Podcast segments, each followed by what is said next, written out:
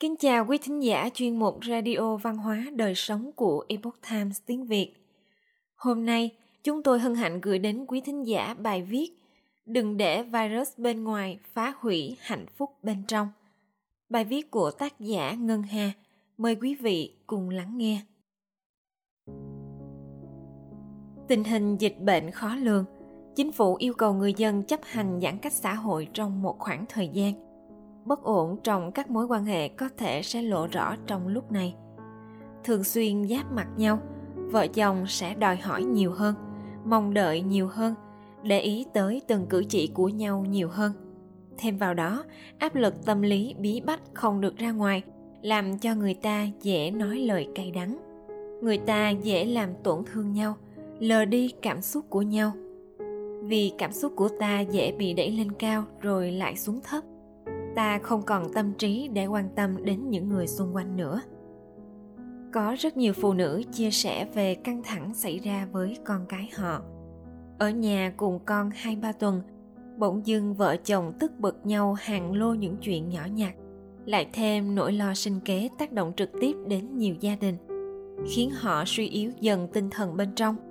Họ không có người để chia sẻ vì có lẽ ai cũng đang gặp khó khăn nếu các doanh nghiệp liên tiếp đóng cửa, mất việc xảy ra trên diện rộng, trẻ con chịu thêm áp lực vì ở nhà quá lâu người lớn sẽ ngày càng căng thẳng và xung đột nhiều hơn vậy có phải cứ yêu nhau thì ở bên nhau 24 trên 7 sẽ hạnh phúc? Chưa có nghiên cứu cụ thể nào kết luận việc liệu ở bên nhau nhiều sẽ gắn kết hơn hay dễ nảy sinh xích mích hơn. Nhưng đa phần thực tế cho thấy thời gian bên nhau quá nhiều có thể là nguyên nhân chính gây ra sự nhàm chán, buồn bực và bất đồng. Để giảm bớt những căng thẳng không đáng có, dưới đây tôi xin gợi ý một số bí quyết nhằm giúp duy trì sự hòa thuận dài lâu giữa hai vợ chồng. Tôn trọng sự khác biệt. Dân gian có câu, ta với mình tuy hai mà một, mình với ta tuy một mà hai sự khác biệt vợ chồng là lẽ tự nhiên. Vợ chồng sống chung một nhà, nhưng mỗi người là một cá thể, cần có khoảng không cá nhân riêng. Đặc biệt là trong giai đoạn ở nhà nhiều, chúng ta càng nên tôn trọng không gian riêng của nhau. Nếu nhà bạn có nhiều phòng, hãy ít gặp nhau thôi. Coi nhau như đồng nghiệp vào ban ngày. Không nên tỏ ra thân nhau quá. Người xưa đã dạy vợ chồng phải tương kính như tân. Hãy ngồi làm việc trong phòng riêng, ra vào gõ cửa, có nghe bên kia nói gì cũng không nên đóng góp, trừ khi họ hỏi ý kiến bạn.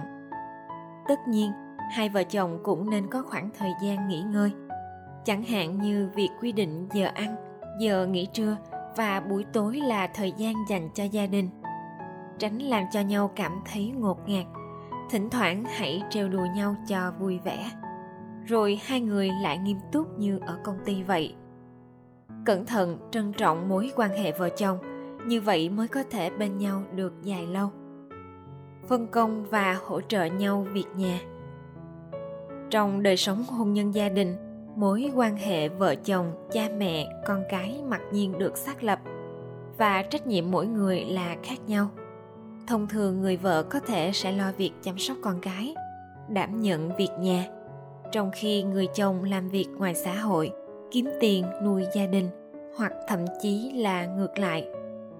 Sự phân công là như vậy, nhưng hiện nay vào thời ai cũng ở nhà, công việc thường ngày của vợ chồng có thể không như trước nữa. Con cái cũng ở nhà, giúp việc cũng về quê tránh dịch, để tránh căng thẳng áp lực từ việc nhà các gia đình nên phân công rõ ràng nhiệm vụ từng thành viên. Chẳng hạn, gia đình nào có con nhỏ thì có thể phân công vợ trong buổi sáng, chồng trong buổi chiều. Vợ giặt quần áo thì chồng phơi, vợ nấu cơm thì chồng rửa bát, vân vân. Mỗi người cố gắng làm tốt công việc của mình, vừa vui vừa không ai bị mệt và ai cũng có thời gian riêng cho mình. Khi rảnh cả nhà có thể cùng nhau nấu ăn, cùng nhau xem một bộ phim hài. Đó là phương pháp rất tốt để giải tỏa những áp lực. Lắng nghe và đối thoại. Các nhà tư vấn đều khẳng định rằng nghệ thuật giao tiếp ứng xử quyết định phần lớn cuộc hôn nhân hạnh phúc. Đúng vậy, chất luôn quan trọng hơn lượng. Bạn không cần nói chuyện nhiều, nhưng lúc đối thoại thì hãy giao tiếp thật sự hãy lắng nghe có chủ đích điều bạn đời đang nói. Trao đổi ôn hòa khi có bất đồng. Mục đích cuối cùng là thống nhất tiếng nói chung. Khi bạn nhận thấy mối quan hệ vợ chồng trở nên căng thẳng, điều tốt nhất là nên hít thật sâu trước khi muốn phàn nàn điều gì đó. Với một số người, khi thấy mình sắp sửa nổi giận hoặc không kiểm soát được tình hình, họ đi vào phòng đóng cửa lại hít thở chờ cơn tức giận qua đi. Một điều nhịn là chính điều lành. Nhượng bộ là hy sinh một phần nào đó của mình vì lợi ích chung và vì lợi ích của người khác. Sự im lặng sẽ giúp giải tỏa những hờn giận, xung đột trong cuộc sống vợ chồng. Như một ai đó đã nói, phần nửa những vấn đề trong hôn nhân được giải quyết bằng cách giữ im lặng. Giữ tinh thần lạc quan hẳn ai cũng hiểu đời sống vợ chồng không thể lúc nào cũng thuận buồm xuôi gió. Sẽ có lúc cơm chẳng lành, canh chẳng ngọt. Vì vậy, cả vợ lẫn chồng đều nên xác định rằng những mâu thuẫn hiện tại chỉ là nhất thời. Thay vì tiếp tục khó chịu, hiềm khích với nhau, hãy cùng nhau tin tưởng rằng dịch bệnh rồi cũng sẽ qua. Cuộc sống rồi sẽ trở về như thường nhật cùng nhau đối diện khó khăn cũng giống như lửa thử vàng. Nếu nắm tay nhau cùng vượt qua, chắc chắn gia đình bạn sẽ càng thêm gắn kết. Vì thế, hãy cẩn trọng hơn khi cư xử với nhau. Trong hoàn cảnh đặc biệt này, có lẽ ai cũng đang phải chịu đựng sự căng thẳng nào đó. Hãy nghĩ đến điều này mà đối đãi với nhau tử tế hơn ngày thường. Bạn không biết chuyện gì sẽ xảy ra vào tuần sau, tháng sau ai rồi phải cách ly? Ai rồi phải phá sản?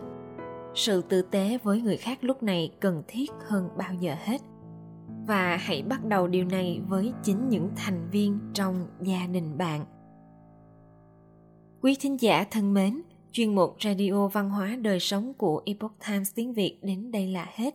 Để đọc các bài viết khác của chúng tôi, quý vị có thể truy cập vào trang web itviet e com cảm ơn quý vị đã lắng nghe, quan tâm và đăng ký kênh Xin chào tạm biệt và hẹn gặp lại quý vị trong chương trình lần sau. Kính chúc mọi điều bình an và tốt lành đến quý vị cùng người thân.